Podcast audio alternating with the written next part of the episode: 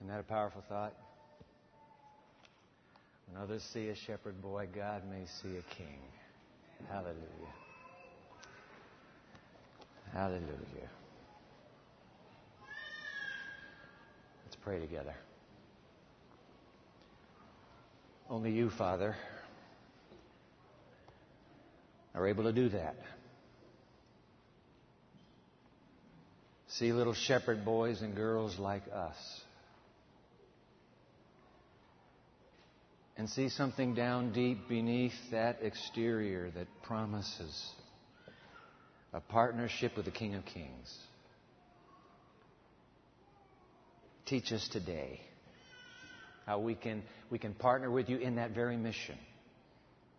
In these times of the Issachar factor, teach us today, we pray, in Christ's name. Amen. As we wrap this little mini series, The Issachar Factor, I'm thinking about a paradox that a Greek philosopher named Zeno of Elea, 5th century BC, he came up with this paradox, and I'm thinking Issachar factor. He says, or he said, that if you travel every day halfway to your destination, you will never reach your destination. You think about that. Because every day, there'll be just a little more you have to go. I'm thinking Issachar factor. I'm thinking of this unlikely little tribe tucked away in the tribes of Israel. And I'm thinking of their accumulation of knowledge. Could it be the same way? No matter how much knowledge you accumulate every day, there'll be more. I want to come full circle with that as we wrap up this little three part mini series by going back to our theme text. Go back to uh, First Chronicles with me, will you? First Chronicles 12. Some of you are joining us today for the first time. We're delighted to have you. So here's the text. We have been brooding over this text. Our last time in this theme text, First Chronicles chapter 12. If you didn't bring a Bible today, grab the Pew Bible in front of you. You have got to track this one. This is the capstone to our three-piece mini-series. Let's go to the theme text. It'll be, if you grab the Pew Bible, it'll be the same translation that I'll be reading from this morning, the New King James. And if, it's, if you're in the Pew Bible, that would be page 285. So young David, by the way, the shepherd boy becomes king. That's what's happening in 1 Chronicles 12. The boy has become a king, and it lists now the 12 tribes of Israel and, and how each of them is having, is stepping forward, providing support for the brand new young monarch. Everybody else saw a shepherd boy, but God saw a king. All right? So, tucked in the way, tucked in the middle of this list comes this obscure tribe Issachar. Verse 32. Notice the identification marker that Issachar is given. Oh, I wish this marker would be true of me. I wish it, I wish it would be true of you, Jeremy, as well. Issachar factor. Can be true. It can be for all of us. Okay, this is verse 32, 1 Chronicles 12, and, and of the sons of Issachar. Now notice the ID marker who had understanding of the times to know what Israel ought to do. This uncanny, this prescient ability of a tiny little tribe in Israel to understand the times and to know what Israel ought therefore to do was obviously predicated upon an analysis of accumulating information and knowledge. Now remember the paradox, there's always going to be more. So here's the question. How much knowledge is sufficient to begin to make analyses of the world in which we're living right now. If I exercise this Issachar factor, how much knowledge do I need to have? I would love to know what the sons of Issachar would do with this very week, this paradigm shifting week on the planet. You have the president of the mightiest nation on earth stepping behind the dais in the heart of a major Islamic university which is in the heart of a major Islamic city, which is in the heart of a major Islamic nation, which is in the heart of Arab Muslim, the Arab Muslims the world over. President Obama steps up to that lectern. And for 55 minutes. He lectures 1.3 billion Muslims. His lecture interrupted over 40 times by applause. What's going on? I'd love to know what the sons of Issachar would do with that one. What does it mean? How does this play into the times you and I have been gifted, privileged by God to live? For our final Issachar factor, brooding. This ability, ability to understand the times and then to know how to respond accordingly. Let's not go to a president, let's go to a king. Let's, let's not go to the world of Islam, let's go to the world of Israel. One line from an old, bitter, sweet, melancholy king. Book of Chronicles. Here's the line. Let's find it. Chronicles chapter 12. Look, at if you've grown up in a community of faith, uh, 1 Chronicles 12 is not going to be a surprise to you. Some of you may have never read the words before. That's all right. I want you to blow the dust off of this ancient line. First, uh, this is Ecclesiastes 12. I'm sorry I said 1 Chronicles 12, but now we're going to Ecclesiastes 12. Kind of threw you there. Sorry about that. Ecclesiastes 12, all right? Written by this embittered king. This soliloquy at the end of life. This is King Solomon, of course. Ecclesiastes chapter 12, that would be page uh, 454 in your Pew Bible. Take a look at this line as we wrap this little mini series. Okay, Ecclesiastes chapter 12. Many of you have read this line before. Let me read it again. I'll put it on the screen for you. Remember now your Creator in the days of your youth before the difficult days come and the years draw near when you say, I have no pleasure in them. Now that, that, that line is so familiar to so many of us that it absolutely has no effect at all. And so here's what I need to do. You're not allowed to do this. Right there at the end of the apocalypse, it says at the end of the Bible, God will bring the plagues upon anybody who adds a word or takes a word from Holy Scripture. So I don't want to do that. I want to simply invert. It doesn't say a word about switching words. I want to switch two words. Huh? I think we'll be okay. But you're going to need your study guide to do this. We've got to see it in the study guide, and so thank you, ushers, for making sure that everybody here gets a study guide. If you came in, uh, several of you with one worship bulletin, hold your hand up. Our ushers will make sure, all the way up into the balcony, please. Our ushers will make sure that you get this study guide. Keep your hand up. They'll make their way down towards you. And those of you who are watching on television, we're delighted to have you. We're wrapping up uh, this mini series. Glad you're here for part three. Let me put it on the screen for you, our website, because if you go to our website, you'll be able to get the same study guide. You see it on your screen right now. Right there at the bottom of the screen, www.pmchurch.tv. And by the way, all our visitors who are here, you can connect with us anywhere on earth through that website. And every teaching we share is sitting there for you at your leisure to peruse and ponder. You can get the podcast, subscribe to the podcast, and they'll come to you 24 7 when they're available. All right, but uh, those watching on television, look for the word study guide for part three. It's part three we're looking for. You see the word study guide. Click onto that and you will have the same study guide we have. Now, some of you looked at the study guide before we began and said, oh, there's obviously a typographical error because the identical sentence with the two same blanks in the two same places are there. Somebody slipped up and accidentally copied it a second time. Nope, that's, that's intentional. All right? So let's fill it out first. Let's fill out the first uh, set of blanks. The, the proper reading of Ecclesiastes 12, verse 1 Remember now your Creator in the days of your youth. Ladies and gentlemen, I do not want to downplay for a moment the, the, the significance of just the way the line reads. God says, listen, I want to tell you something. When you are young, it's the perfect time to remember your Creator. Now, look, most of our college kids have uh, gone for the summer, but we've got a lot of young adults here still. I see you out there. You were chosen by God. It doesn't matter how your life is progressing right now. It doesn't matter how the lack of guidance, the lack of a sense of destiny you're living with right now. Forget it. You're alive today because God willed you into existence. The point of this wise king, embittered at the end of his life after wine, women, and song, and realizing that, isn't even enough. The point of the king is when you're young, remember the Creator created you, called you into existence. You're here for a dream. You're here for a vision. God has a destiny for you. That's great, just the way it reads. But I need to, I need to switch it around. So would you now fill it out, please? Let's, let's ponder for this final Issachar factor piece. Let's ponder it this way. Remember now your youth in the day of your Creator. Switch the words around, will you please? And write them in. And so that the, the inverted text, the entire text would read this way. Let's put it on the screen, please. Remember now your youth in the days of your Creator, before the difficult days come and the years draw near when you say, Whoa, I am not getting much out of this at all. Now, the, Solomon's point is this is a soliloquy of growing old, and the very next verses describe the body physically falling apart. He says, Bummer. I understand he's concerned about aging.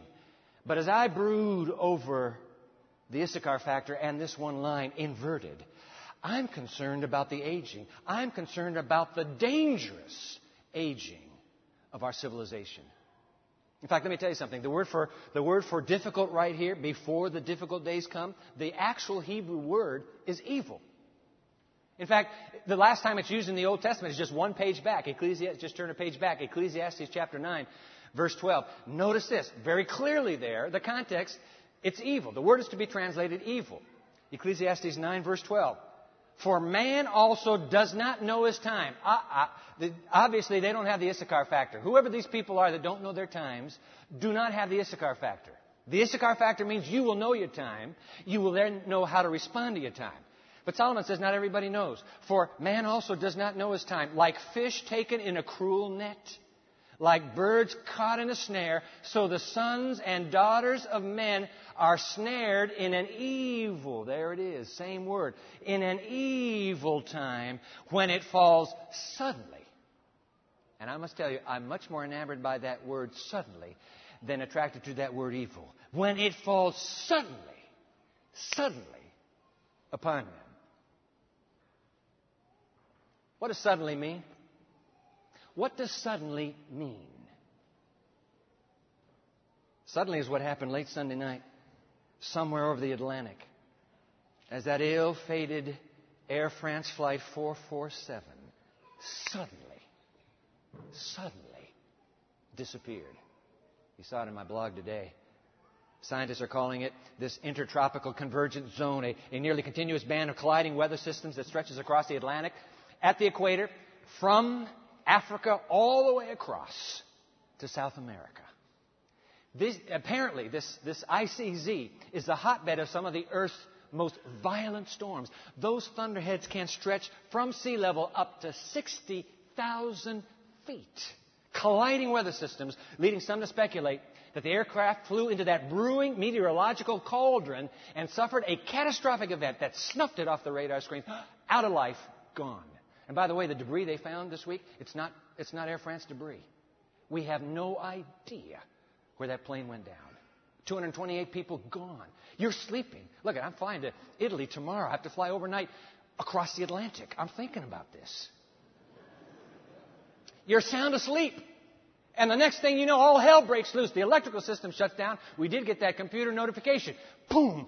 And now you're flying down. You can't imagine. Suddenly, that's what suddenly means. Like that. That's what suddenly means. The wise King Solomon ruefully reminds us that there is a wild card in the hand of fate. And it is a wild card that the sons and daughters of Issachar today must be acutely cognizant of if we're going to give correct analysis to this generation. Would you jot it down, please? Here's the wild card. Regarding the Issachar factors, understanding the signs of the times, the wild card in God's hand is called suddenly. Just write it down. Suddenly. That word is not unique to Ecclesiastes, as we're going to note just now. But write it down. The wild card in the hand of fate, call it in the hand of God, is the card suddenly. When that card is played, suddenly the human paradigm shifts, irrevocably shifts. Never forget that in the hand is a wild card entitled Suddenly. Let's go to the New Testament. New Testament corroborates the very crucial point that Solomon is making for our Issachar factor kind of thinking. Go to 1 Thessalonians in the New Testament. Take a look at this. If you're using your Pew Bible, it'll be page 796. 1 Thessalonians. Can't miss it here. Cannot miss it. 1 Thessalonians chapter 5. Let's pick it up in verse 1. But concerning the times and the seasons. All right? You want to know about the times that we're living in? Concerning the times and the seasons, you have no need that I should write to you, for you yourselves know perfectly that the day of the Lord, that would be Christ's return, the day of the Lord so comes as a thief in the night. Verse 3. For when they say peace and safety, then suddenly, suddenly, the NIV translates it suddenly. New King James says sudden destruction. Sudden destruction comes upon them as labor pains upon a pregnant woman, and they shall not escape. I need to tell you about, oh, but first fill it in. When they say peace and safety, then sudden, the New King James, then sudden destruction comes upon them.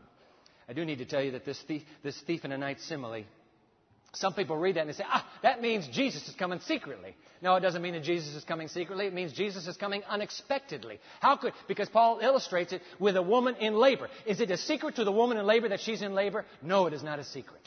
She knows very well what is happening. You can't talk about secret. It's unexpected. I didn't think I was having the baby right now. Rebecca. Suddenly. Suddenly. The only, the only other place, by the way, that this Greek word is used in the New Testament is in the words of Christ describing his second coming. We'll put it on the screen for you. Luke 21, verse 34. Jesus says, But take heed to yourselves, lest your hearts be weighed down with carousing, drunkenness, and the cares of this life, and that day, capital D day, is the Lord's day. It's always the return of Christ. That, and that day come upon you unexpectedly. Notice the last line now. For it will come as a snare on all those who dwell on the face of the whole earth. The identical language that Solomon uses. They're caught in a snare. They're entrapped. And suddenly, Christ uses to say, to say, that's the way it'll be when I return. In fact, would you jot that down, please? But Jesus speaking here, but take heed lest that day come upon you unexpectedly. Same word as suddenly. Like a trap. Identical language from the wise King Solomon. Clearly, ladies and gentlemen, the Issachar factor presciently calculates its understanding of the times by remembering the wild card in God's hand, and that card is called suddenly. The reason this is so important because some of you think you got things figured out. You're saying, I can see these trends. I know where things are going. And, you know, and actually things are improving now. Just remember, no matter how the trends may appear, there's a wild card in the hand of fate. And it is sudden. And when it is played, the whole paradigm is permanently shifted. Do you ever wake up do you ever wake This has happened to you, I know. You wake up in the middle of the night, feeling all refreshed and like, man, I've slept the whole night. Must be getting closer. And you look at the clock. Oh, good night. It's time for more good night. Isn't that, isn't that just awful? You think you're ready to get up. Well, this happened to me this week, Monday. I woke up feeling refreshed. And then I looked at the clock. And I said, oh, no, three something. Please. I knew that if I stayed in bed, I'd be tossing and turning and I would wake Karen up. So I said, okay, I'll get up. Went downstairs. I keep a blanket down there in my study and wrapped up in that blanket in the dark, and I decided to have some time to pray. Now I understand. I don't believe that the messages or strong impressions that God gives me are necessarily intended for you. I understand that. We all have our prayer lives. We commune with God accordingly. You commune with Him the way you do, and I do as well. But I must tell you that as I, that as I prayed there in the darkness, I was praying among other uh, prayer focuses. I, I was praying for the Issachar factor. Not just for me, I'm praying for you. It's no good if just one person has an Issachar factor, ability to discern. So I'm praying that God will give it to all of us. That we, will not, that we will be a community that is able to accurately know the times and then know how to respond accordingly. So while I'm praying, this impression, this, you know, this, this, this sense came to me that no matter how you read the tea leaves today, because I can say one thing and you can come along and say, I got this from the web, and it's the exact opposite. I understand how that works. But no matter how the tea leaves might read today, there is the inescapable reality that human society, as we know it, is headed like the ill fated Flight 447 into a maelstrom on this planet. We're too low on the horizon of time. We cannot see it. But if I read and study my Bible correctly, and I believe I do, then before the return of Christ, there will be a massive global crisis that will draw every nation on earth into it. Look at that. That's not rocket science. It's not like, whoa, Dwight, great revelation. The Bible has been saying that. But I'm now realizing that in the hand of fate is a card that can literally overnight shift the paradigm. Jesus is making the point, of course, very clearly, and I want you to not read it on the screen, but see it in your own Bible. So go back to what's called the little apocalypse. This is the Signs of the Times chapter, Matthew 24. Jesus is making the point. Take a look at this. Then I want to share something that came to me, just that was sent to me this last week. I'll share it with you. See what you think. This is Matthew 24. Go to uh, verse 37. Red letter words if you have a red letter Bible. Jesus speaking here. Matthew 24, verse 37, page 668. But as the days of Noah were, so also will the coming of the Son of Man be. For as in the days before the flood. Now watch this. As in the days before the flood. They were eating and drinking. Anything wrong with eating and drinking? Nope. They were marrying and giving in marriage. Anything wrong with marrying and giving in marriage? Of course not. Life as usual is proceeding. That's the point. They were, they were marrying and giving in marriage until the day, until the day that Noah entered the ark. And they did not know until the flood came and took them all away. So also will the coming of the Son of Man be. Ladies and gentlemen, the card, the wild card suddenly got suddenly played. And it was over. Everything was just going on. Hunky dory. Wow, this is a great life, isn't it? Yeah, looks like the economy's coming up. Hey, high five on that. Boom. That's the point. That's the point. Matthew Henry, boy, there's a line. Though God bear a great while, he will not bear always. What we get by with today may face curtains tomorrow. That's the point. Noah and the flood, wild card. Sodom and Gomorrah, overnight, wild card, just like that. Overnight. September 11, 2001, just like that, wild card. Life forever on this planet has changed. We can never go back. In your dreams. That's Jesus' point. You want to talk about an earthquake? Could happen. You want to talk about a hurricane? We've seen it happen. You want to talk about a tsunami? Pick it, pick, take your pick. Mother Nature, political nature, it doesn't matter. Overnight, the paradigm shifts. Now, here's the question. Could it happen? Here's where I'm going. All right. Could it happen economically? Could it happen economically? So I subscribed to two financial newsletters one of which included a 24 page paper that came to me just a few days ago, written by uh, Horace Brock. His PhD is in, from Princeton. His PhD is in mathematical economics and political philosophy. Harvard, and then he went to Harvard, then to Princeton. He's become an economist. 24 page paper was included in this financial uh, newsletter I get, so I, I, I ran the paper off and read it. I want to read just, just a few lines to you. Could it happen economically? So here's the deal. He's looking at the ratio between uh, debt and GDP. The debt and GDP ratio. You understand about debt. This nation, by the way, is getting further and further in debt as we sit here. You understand that. GDP, gross domestic product. That's how they measure Earth's economic boost the world over. Every nation has a GDP. It can be in the positive, it can be in the negative. Incidentally, today, globally, it's minus 1. Now, here is Brock's concern that, that if our debt continues to mount and the GDP, instead of rising with the debt, descends in spite of the debt, we're looking, we're looking at a meltdown. And then he makes this, he, uses words that you can understand with the Issachar factor, I immediately spot. See if you catch these words, all right?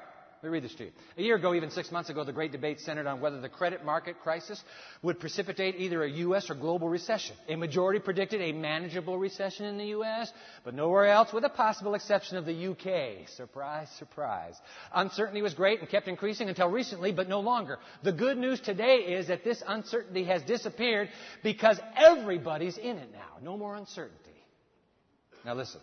To wit, the G7 economies are all in, re- in recession. The, the, the most powerful economies on earth are all in recession, and more astonishingly, the economy of the planet Earth is growing at about a minus 1 or less. Earnings are crumbling. Global trade, this is just two weeks ago, global trade has decreased by nearly 10%. Rising global unemployment foretokens social unrest in many quarters. Industrial production has dropped more than ever before, and excess capacity is rising in almost all manufacturing sectors globally. Now, here is what caught my eye. All in all, we have witnessed problems that originated within the United States give rise to global scenarios that were virtually unthinkable as recently as the summer of 2008. And do so now with blinding, blinding speed. Two words leap off this economist's analysis of the times blinding blinding speed.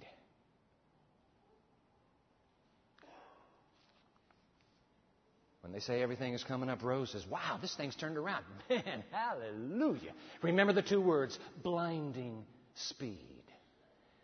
A hundred years ago, a century ago, these prescient words were written. Would you fill them in in your study guide, please? A hundred years ago, great changes are soon to take place in the world, and the final movements will be rapid. Blinding speed, rapid ones. End quote. Keep your pen moving. Beware the wild card, blinding speed, also called suddenly. Beware. Don't you factor your journey into the future without remembering there is that wild card. I'll put it off. You know, I know I want to get a little deeper with Jesus. I know I want to grow in God. But you know what? The day will come when I have a little more time. Don't put it off. Blinding speed. Please. Please. This isn't rocket science. Blinding speed. Oh, Dwight, I, I should be. I sh- should we be afraid? Oh, please don't be afraid. Please, please, please take a look at this. Put it in your study guide. Hallelujah. Proverbs 3, 25 and 26. Do not be afraid of sudden terror, for the Lord will be your confidence. What do you say to that? Hallelujah. You have no, you and I have no reason to fear. Sit up, Issachar. Sit up. Just remember, understand the times. We must understand the times. But remember, the whole point of Issachar is not just to understand the times, but it's also to, as a consequence of that careful analysis, to determine how we should move, what we should do given the times we're in. And that's why we inverted our verse from Ecclesiastes. Let me put it back on the screen for you. Remember now your youth in the days of your Creator before, before this blinding speed wild card gets played. Do it now. Do it now before the difficult or the evil days come. Before the massive crisis. Remember your youth in the days of your Creator. Why should we remember the young? I'll tell you why. Of all congregations on earth, why we ought to remember the young. Listen to this. 3,400 of them, 3,400 of them we have right here at Andrews University. All right? There's no other congregation on earth that has been entrusted with these 3,400 university students. We have sensed as a congregation, our mission is to young adults. In fact, I got, I got an email. I got to share this with you. I got an email from uh, one of our young adults, freshman this last year. So he writes me. He's on summer vacation right now. But he writes, Dear Pastor Nelson, you may remember me. I sent you an email last fall asking what I could do to bring about a revival at Andrews. Your reply was a defining moment in my year. Let me quickly recap the story. Turns out, and I'm glad we have military chaplains here, it turns out he's telling me in this letter that on October 19, he enlists as a recruit for the Marine Reserves here in Michigan, as a basic uh, infantry, I think he puts it here. October 19, that's a Friday. October 20, he's sitting in the back of the balcony worshiping with this university congregation.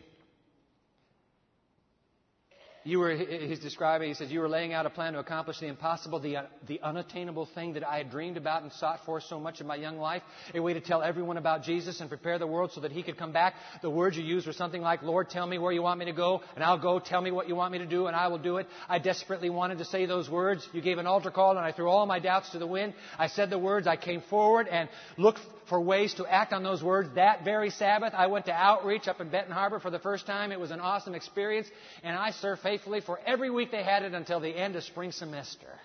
May his tribe increase. He was 18 last fall in that balcony. Ladies and gentlemen, we have hundreds and hundreds of them on this campus. 18 year old young man. We have a mission. And by the way, you want to, you want to see the real number?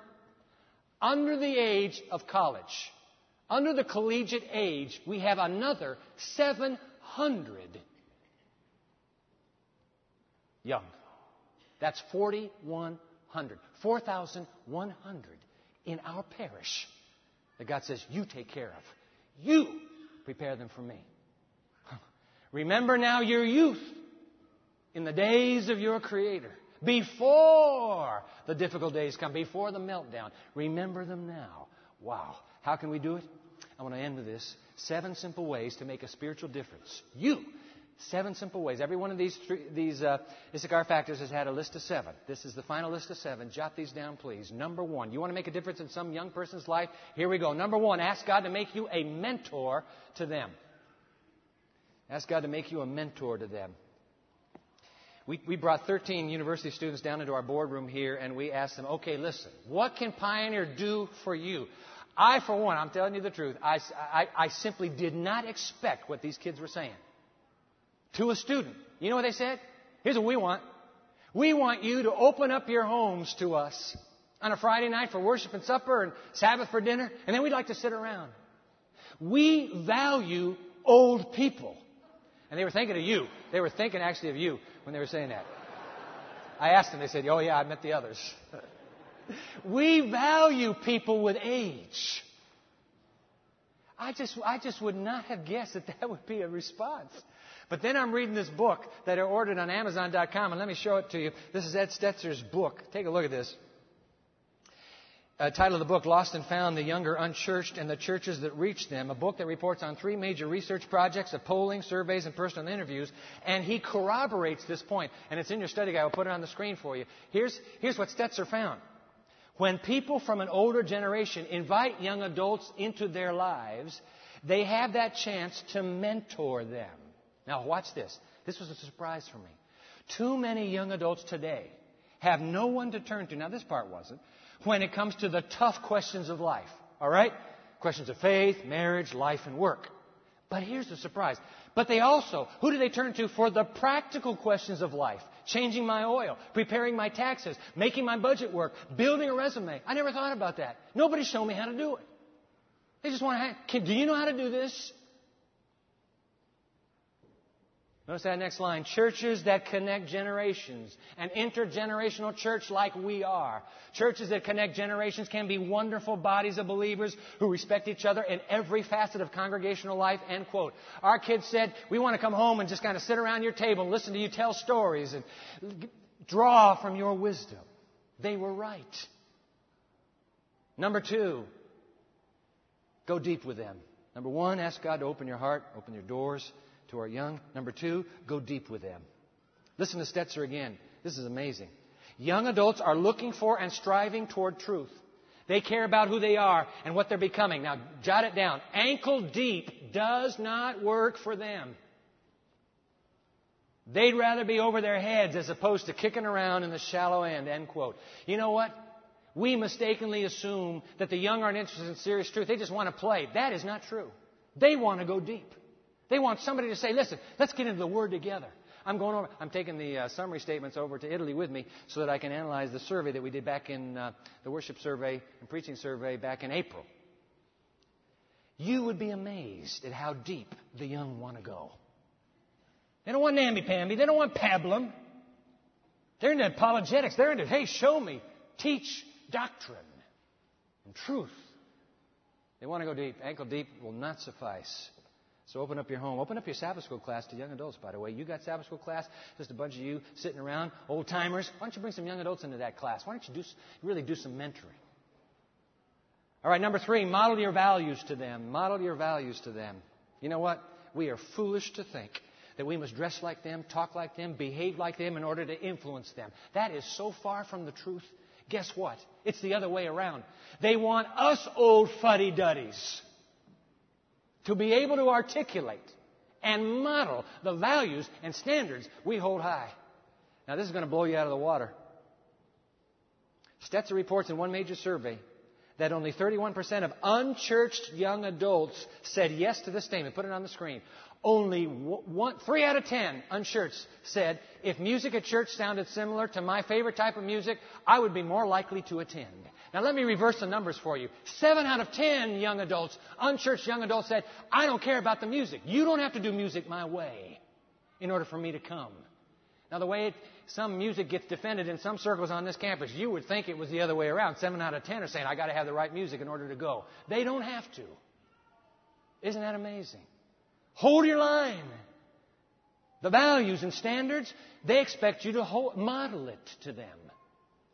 Model your values to them. Don't be afraid. Number four, draw them into community, the community of a small group. In that same survey, listen to this 46% of the unchurched said yes to this statement I would be willing to join a small group of people to learn more about the Bible and Jesus. 40, what was it? What was it 46% of unchurched. It's higher among the church kids. Unchurched kids. Don't know Jesus kids. I wouldn't mind being in a small group. Listen, you got a small group already? You don't have to say, well, I got to turn them all into young adults in order to draw more. No, you don't. They love intergenerational. So just bring them in. Add them to your group.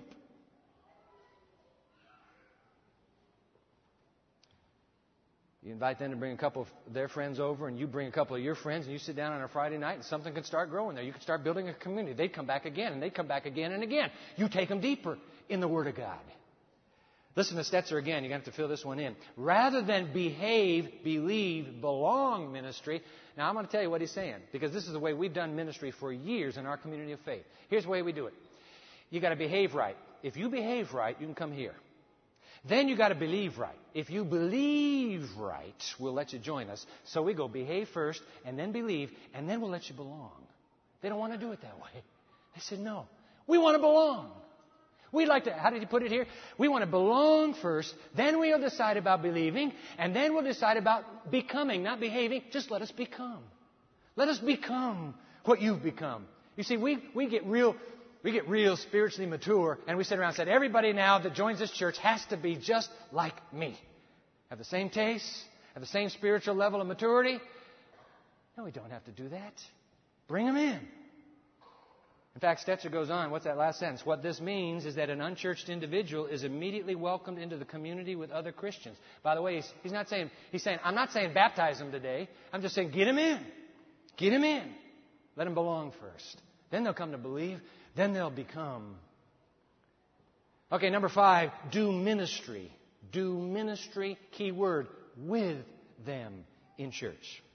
Do ministry with them in the church. Our strategic plan here that we've been sharing with you, our hedgehog vision, envisions inviting young adults serving beside you in every ministry of this church, from the nursery Sabbath school on the other side of that glass to neighbor and neighbor down the street, ministering to the disenfranchised of, of uh, the inner city near us, Every ministry that is being done in the Pioneer Memorial Church, every leader, eventually, our dream is, will have a shadow young adult. A shadow, two or three of them, who will shadow you, who will watch you, who will observe you, who will say, hey, show me how to do that.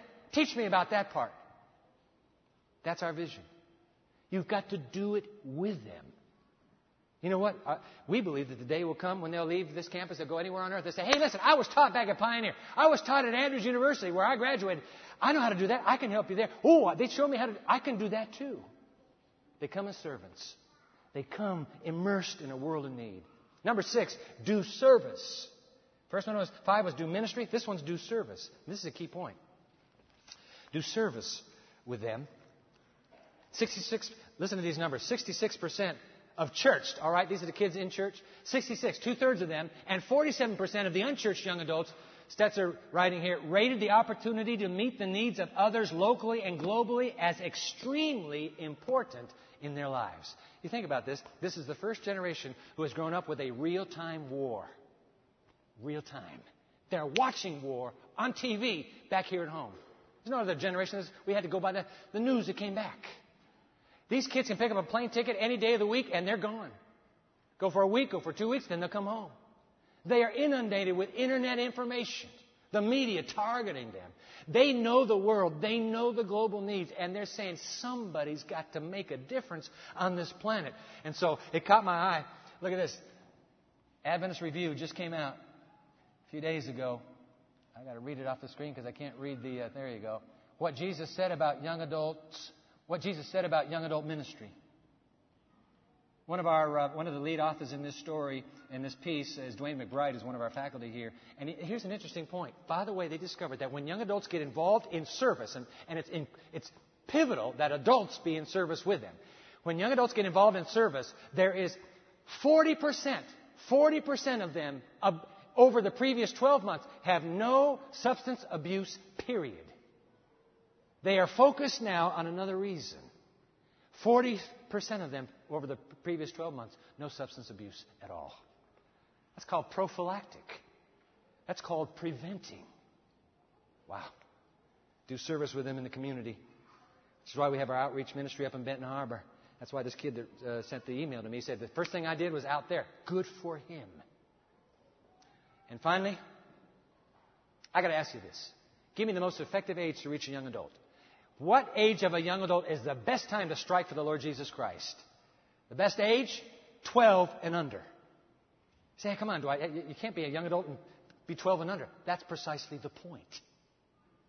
Jot it down, will you please? Finally, number seven, volunteer to minister to them when they're 12 or under. George Barna's seminal research, Christian demographer here in this nation. Let me put the quote on the screen for you. You'll have to fill it in. We discovered that the probability of someone embracing Jesus as his or her Savior was 32% for those between the ages of 5 and 12. All right?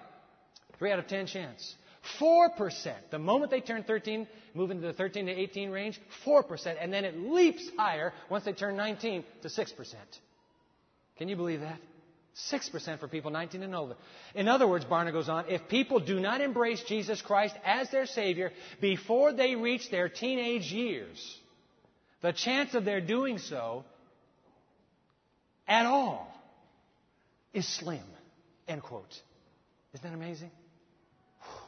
You, you want to do young adult ministry? We believe that we're supposed to, what is it, motivate, mentor and mobilize young adults, the most effective age to begin that ministry, 12 and under.